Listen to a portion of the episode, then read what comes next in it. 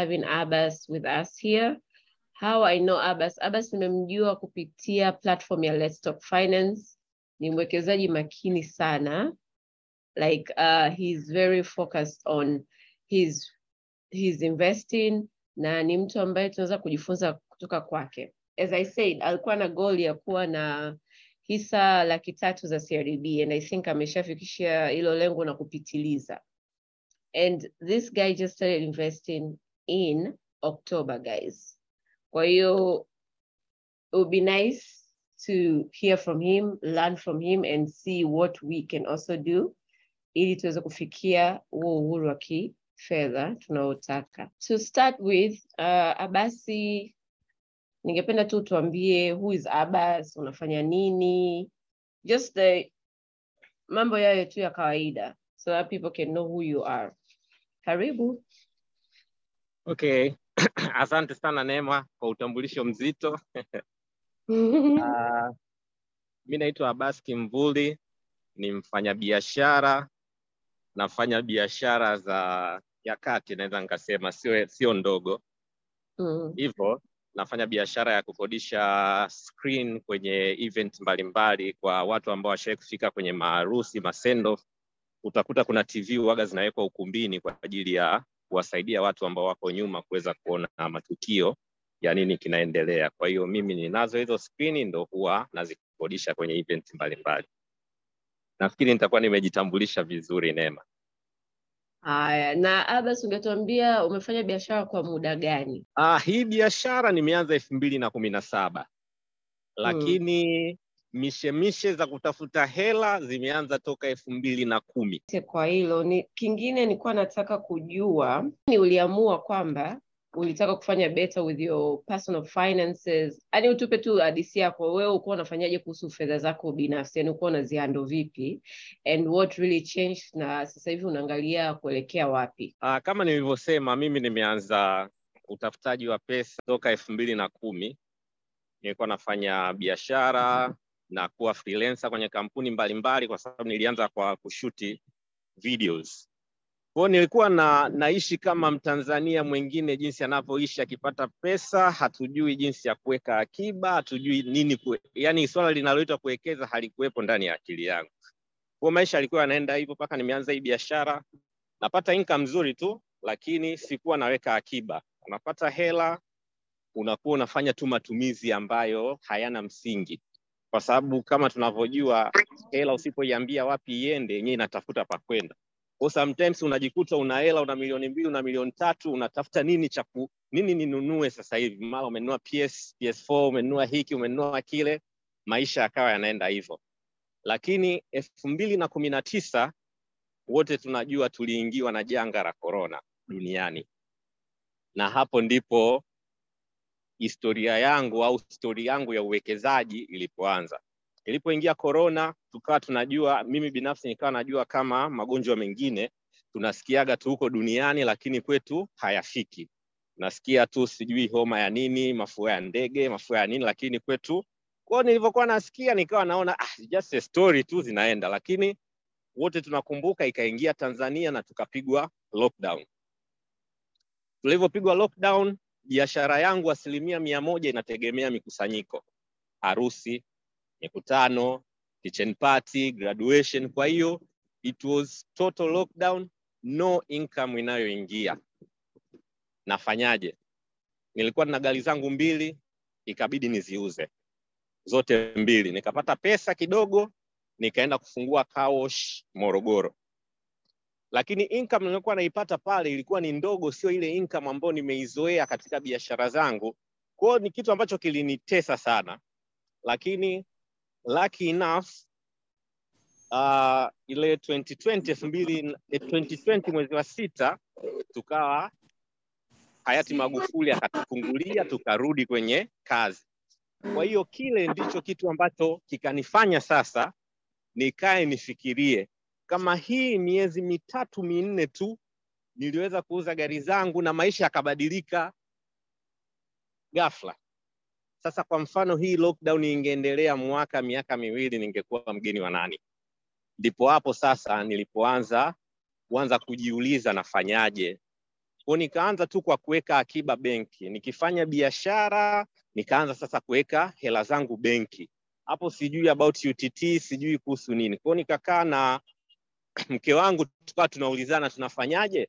Tukapata idea kwamba tuwe tunanunua dola tu, yani tu hela kwenye mtindo wa dola kwamba we hope kwamba zita appreciate value kwa hiyo hela yetu itakuwa ina appreciate kia, kwa namna hiyo.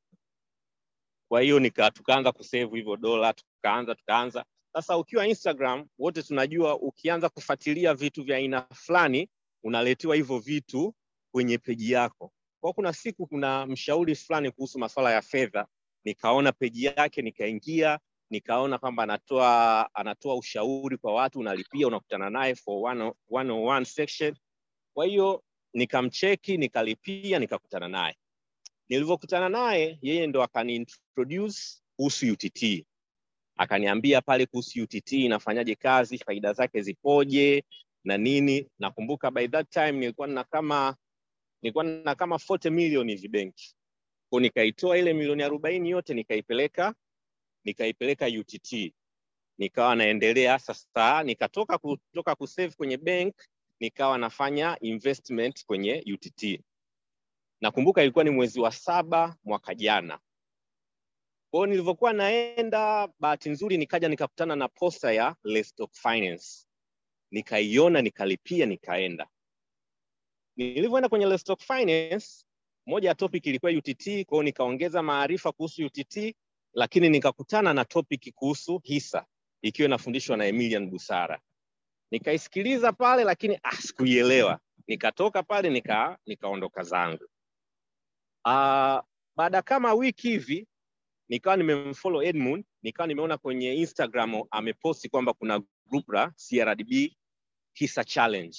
Nikaambia na mimi niunge, masharti hapo vipi? Masharti kununua hisa kuanzia mia tano elfu moja nikajiunga. kwao wakati najiunga hisa challenge, nilijiunga tu kwa sababu I want to do it. Nimeona watu wanafanya, lakini nilikuwa sina uelewa mzuri au sina uelewa kabisa kuhusu hisa. Nakumbuka hata pachesi yangu ya kwanza mi nimeambiwa hisa elfu moja ni ni mia mbili nani hisa moja ni mia mbili hamsini mi nikaenda nikadeposit laki mbili na nusu sijui kama kuna habari za kumlipa dalali sijui nini mi sijui kwa hiyo hiyo ndio ikaanza hapo nikaanza nikanunua hisa it Oktoba, Novemba. Ilivyofika Disemba nikaona nikaona mbona mzigo kama umepanda hivi kutoka mia mbili arobaini ukaenda mpaka mia mbili sabini. Nikasema okay, hichi kitu nahitaji kukijua vizuri.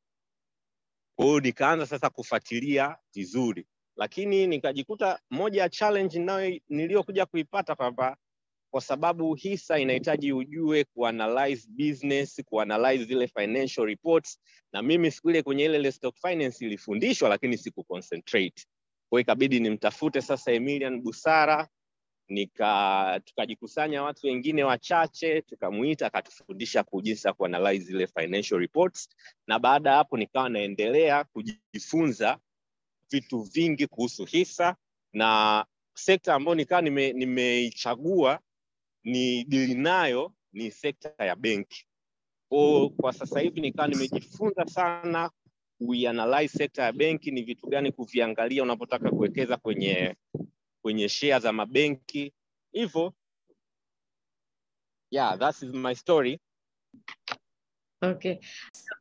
Jamani, kama mvomsikia abas so lilimkuta janga like limemkuta janga ndo akajiuliza hivi kweli haya maisha yanaenda hivi? Ndo akaamua kutake like um, change. Na pia akaanza kutafuta knowledge. So ile ah, basi ndio unafanya biashara na ninawafanya biashara humu ndani.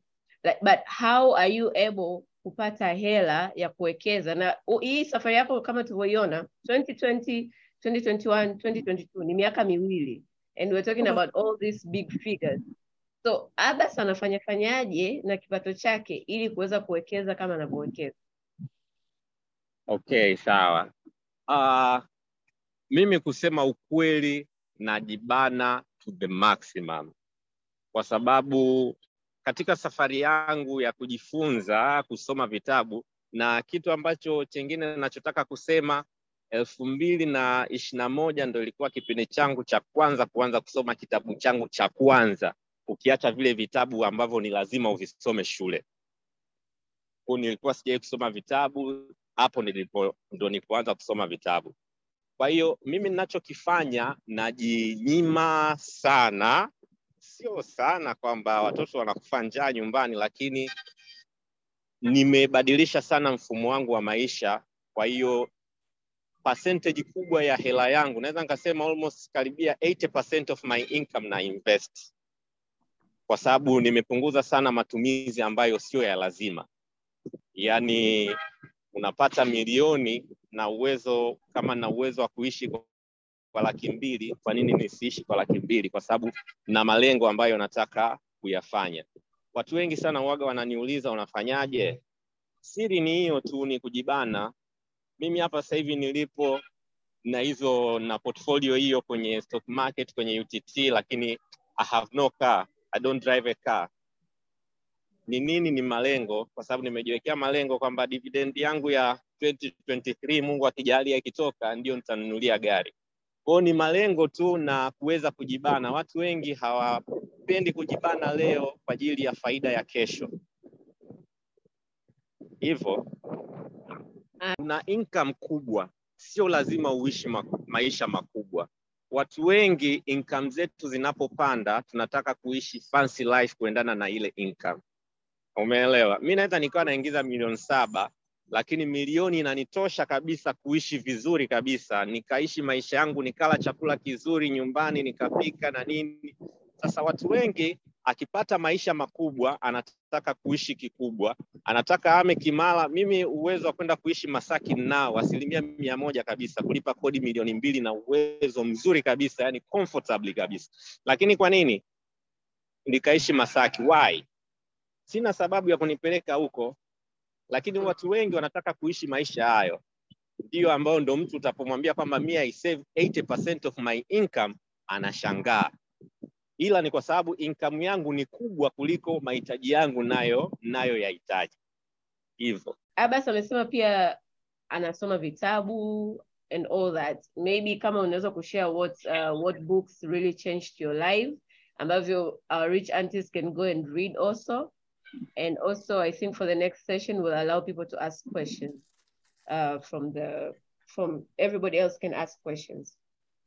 The Richest Man in Babylon. Hicho ndo kitabu ambacho yani ndo kitabu pekee ambacho huwa nakirudia mara kwa mara kwa sababu imeelezea personal finance katika njia rahisi mtu yoyote kuweza kuzielewa. Yaani ukikisoma kile kitabu, kama mtu akiniuliza kitabu kimoja tunahitaji kusoma kuhusu finance, basi mi nitamshauri The Richest Man in Babylon.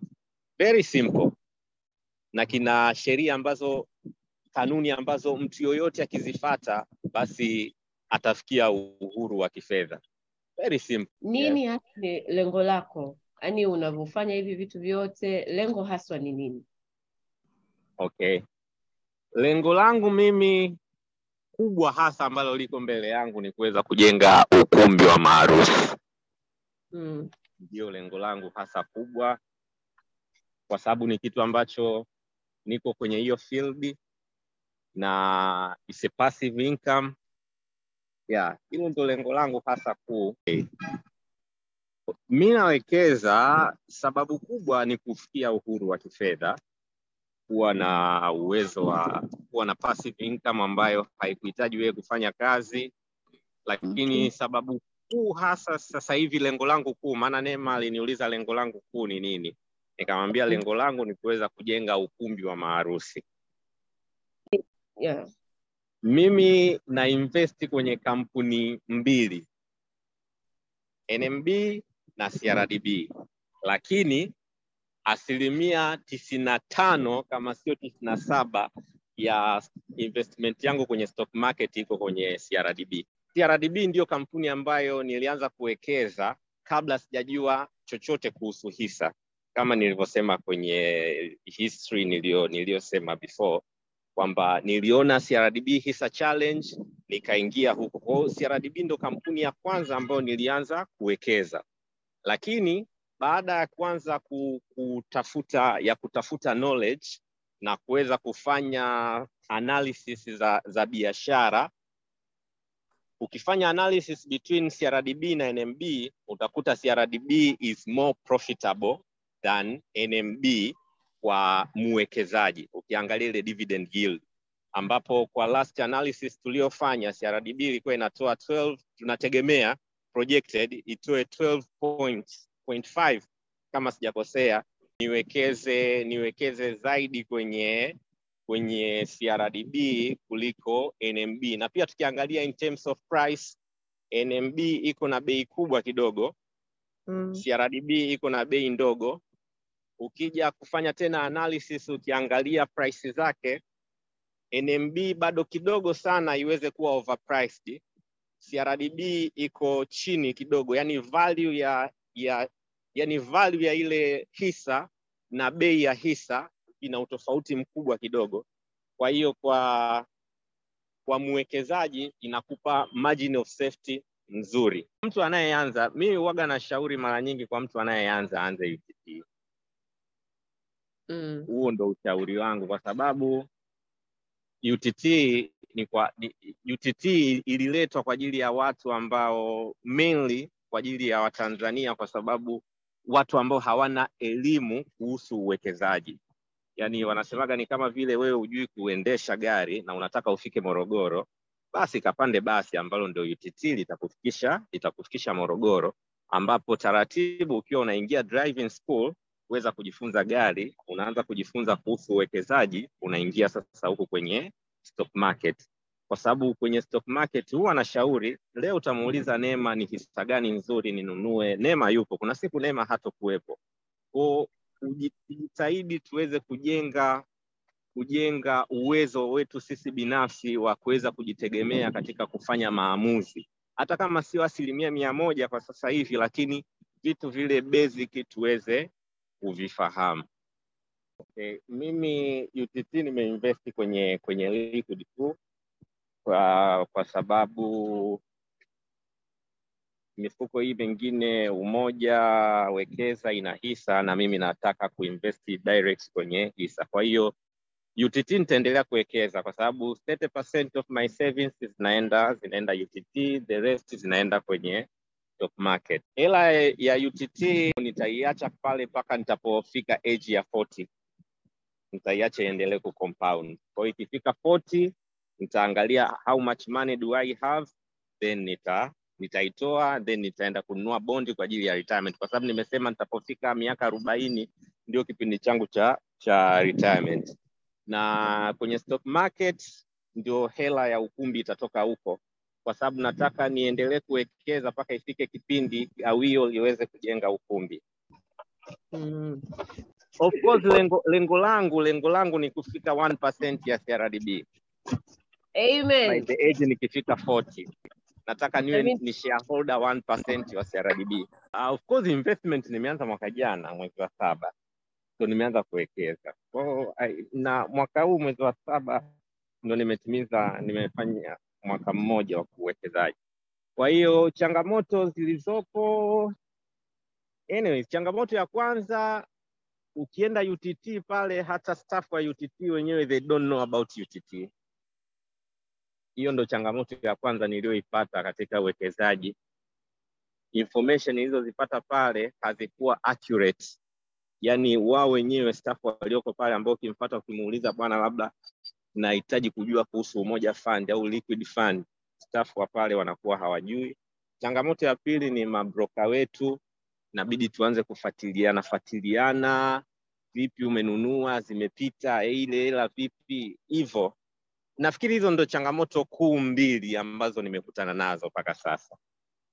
Ya kwangu mimi binafsi niliipata kipindi kile, sasa nime, tumetoka kwenye pandemic, imeisha, nimeuza gari mjini, unajua eh, ulikuwa na status fulani nini, una drive gari kali nini, unavimba mjini, ile emotion, yani vitu yani sijui nisemeje, yani kuanza sasa, da, watu watanionaje, inakuwaje? Nakumbuka nilivyoanza, tulivyotoka sasa kwenye corona, nimeanza kusave, benki imefika kama milioni ishirini hivi, nikawa napigana mimi mwenyewe, yani una, unapigana na wewe mwenyewe, una akili inakwambia no you have to buy a car bwana, wewe basi, inakuwaje, unakuaje unaishi unaishi bila gari.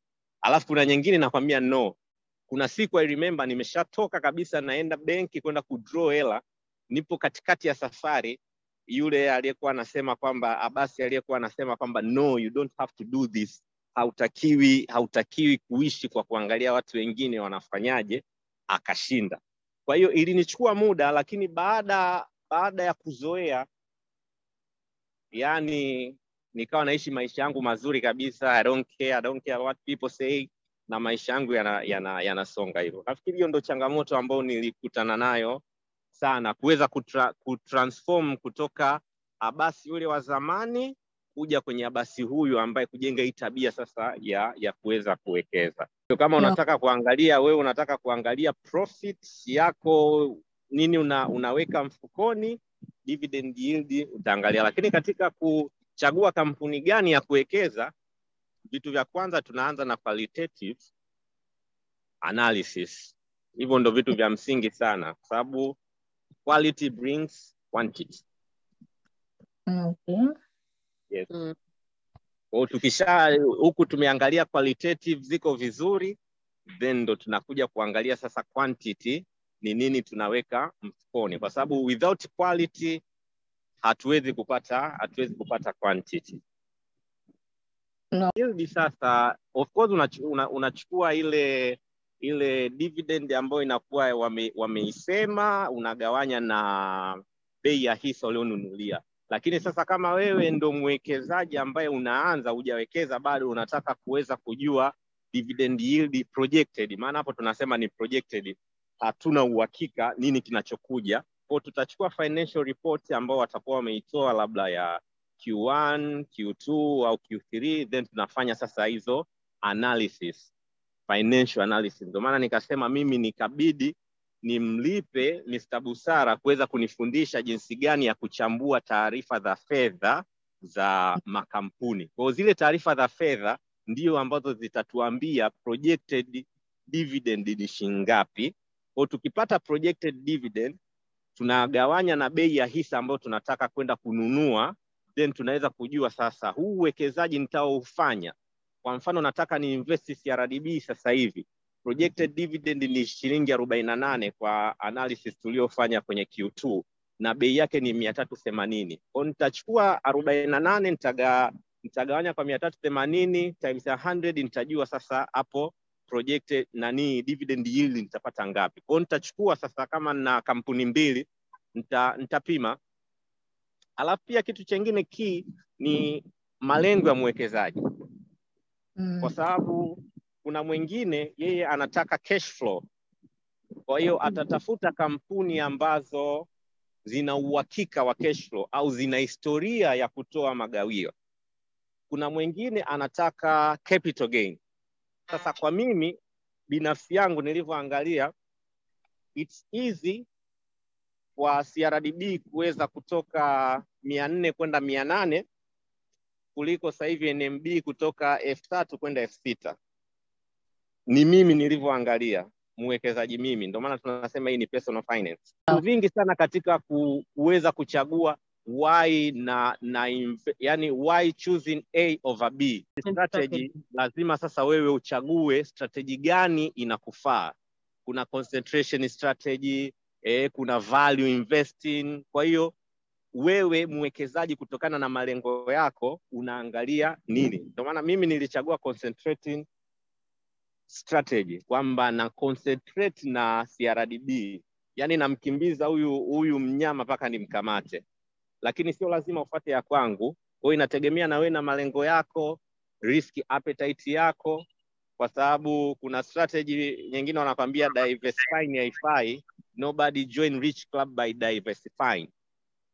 Kuna mwingine diversify. Kwa hiyo ni wewe mwenyewe tu unaangalia ni nini ambacho kina kinafanya kazi kwako, kwa sababu tunatofautiana uwezo wa kuhendo riski, tunatofautiana pia umri, tunatofautiana ni nini ambacho tunakifanya. Uh, sidhani kama maisha yangu yatabadilika sana kwa sababu kama ni materials of course nili, niliishi maisha ya hizo material. kwao nitakuwa naishi maisha ya kawaida tu, kwa sababu my goal ni kwamba mi nina binti mmoja sasa hivi na malengo yangu ni binti yangu niweze kumequip aweze kuwa na knowledge nzuri ya kuweza kuwa mwekezaji mzuri na niweze kuacha generational wealth na kuweza kuishi maisha mazuri ya passive income.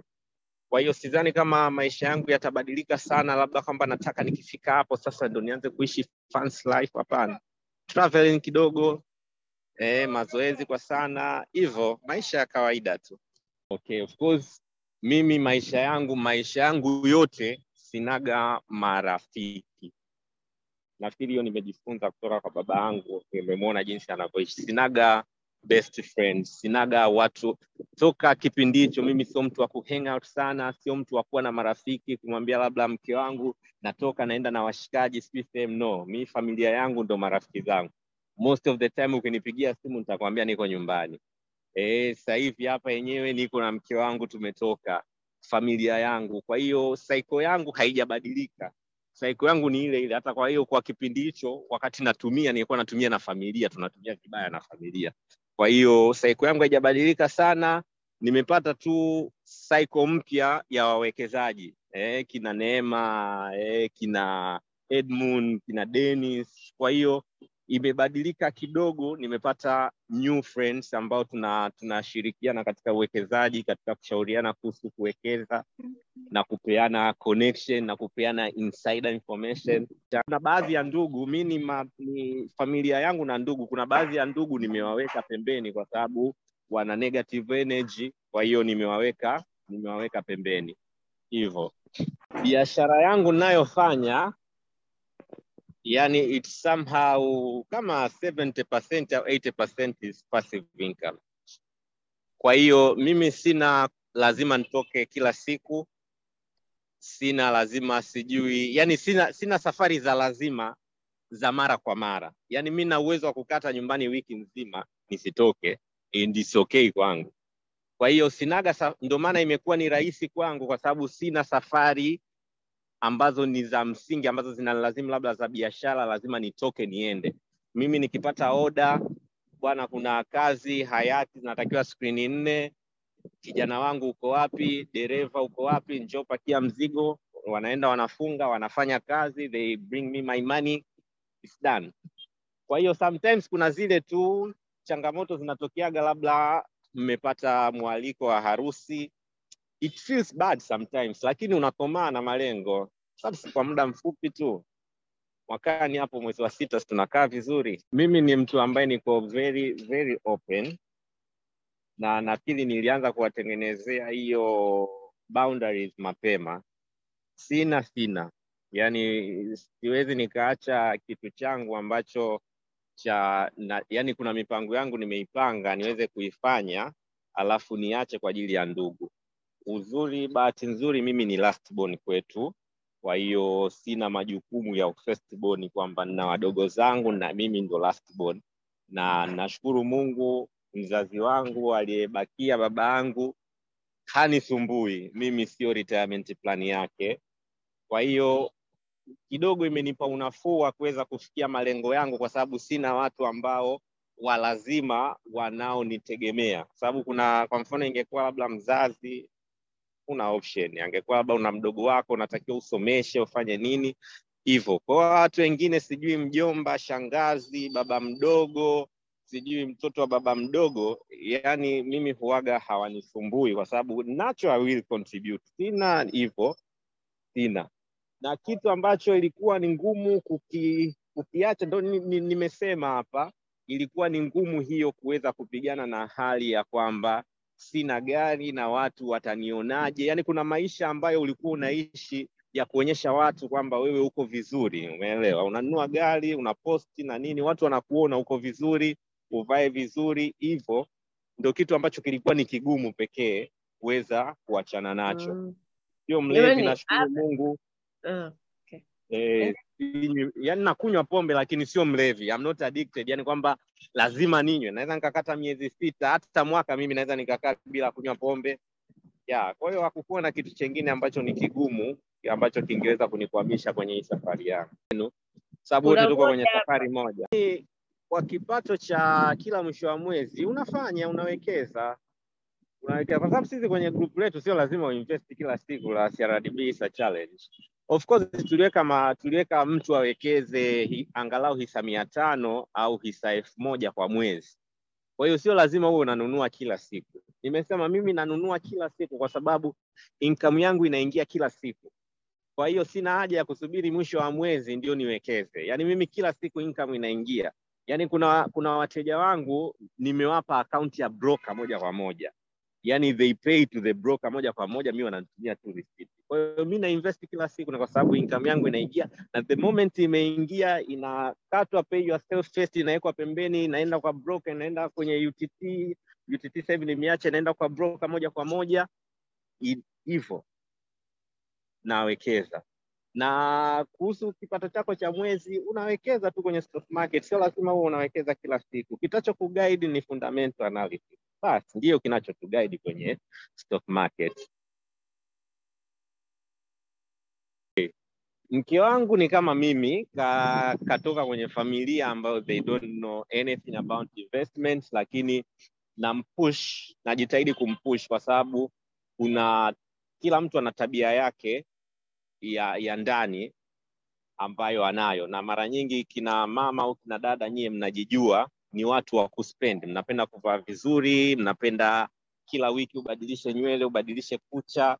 Kwa hiyo naendelea kumshape, anakuja kwenye uwekezaji na mbeba ile stock finance ya Oktoba ya, no ya agast nilimbeba, nilikuja naye. Kwa hiyo na, na, na yeye kuna vitu kila mtu ana ana ana ana, ana weakness sehemu fulani na kuna sehemu yuko vizuri na yeye kuna sehemu yuko vizuri, napoteleza ananiambia no, hapo usifanye hivi, hapa fanya. Compounding effect several times over how over kiasi gani unaweka Mm. ya kwa hiyo sio lazima uwe na kingi kwa ajili ya ku, ya kuwekeza kwa sababu muda ndio ndio silaha kuu katika uwekezaji. Kama kuna mtu anaweka laki moja lakini atainvesti kwa miaka thelathini na wewe ukachukua milioni kumi ukainvesti kwa miaka kumi, hamwezi mkawa sawa. Yule laki moja atakupiga atakupiga bao. Kwa hiyo sio lazima uwe na kingi. Mi nawambiaga hata watu wengi laki nafu watu waga wananifata kuniuliza kuhusu investment, naambia sio lazima uwe na kingi, anza kujenga tabia ya ku, ya kusave eh. Kuna siku niliona Lawrence Mlaki ameposti kwenye Instagram eh, mtoto aliyezaliwa leo ukimwekea elfu themanini for 40 years anakuwa na 1 billion, elfu themanini kwa mwezi. Ni wazazi Mm. wangapi wana uwezo wa kuweka elfu themanini kwa mwezi kwa ajili ya watoto wao? Lakini hawafanyi hivyo. 40 years anakuwa na 1 billion. Unaweza ukaingia kwenye calculator ya UTT ukapiga, ambapo yeye anakuwa ameinvest hela ndogo sana ambayo imetoka mfukoni mwake, lakini hiyo yote iliyobaki ni ni compounding effect. Kwa hiyo ni muda ndio unaoditamaini wewe, sio kiasi. Mm. Yaani hata mimi nakumbuka nakumbuka huyo mshauri niliyemfata kwa ajili wa kwanza kwa ajili ya kunipa ushauri, aliniambia don't dare invest in stock market. Eh. Aliniambia hivyo, na imagine kwamba ni mtu ambaye anashauri watu. Sasa hebu imagine ameshawashauri watu wangapi kuhusu hicho kitu. Kwa nini usiwekeze kwenye stock market? Kwao ningekuwa ni mtu ambaye nina mawazo ya kuyachukua kama yalivyo, sasa hivi nisingethubutu kugusa katika katika Mm. katika katika soko la hisa. Kwa hiyo sio sio kubaya, ni wengi wanakosa tu information, wanakosa elimu. Wengi utakuta tu ana, anawekeza kwa sababu ameona CRDB imepanda, anataka Mm. na yeye aende akawekeze CRDB kwa sababu ameona tu imepanda. Lakini kwa nini imepanda? Kwa nini inashuka? Hivyo vitu Mm. vyote unatakiwa ukivijua, basi inakuwa ni ni rahisi kwako. Sasa watu wengi hawana hizo information. CRDB imeanza kushuka, mtu anakimbilia kwenda kuuza, wakati labda alikuwa anatakiwa anunue zaidi wakati huo. Kwa hiyo tukiwa tu, tukipata maarifa stahiki, soko la hisa ni sehemu pazuri kabisa na ni sehemu salama kabisa, wala hapana shida kabisa.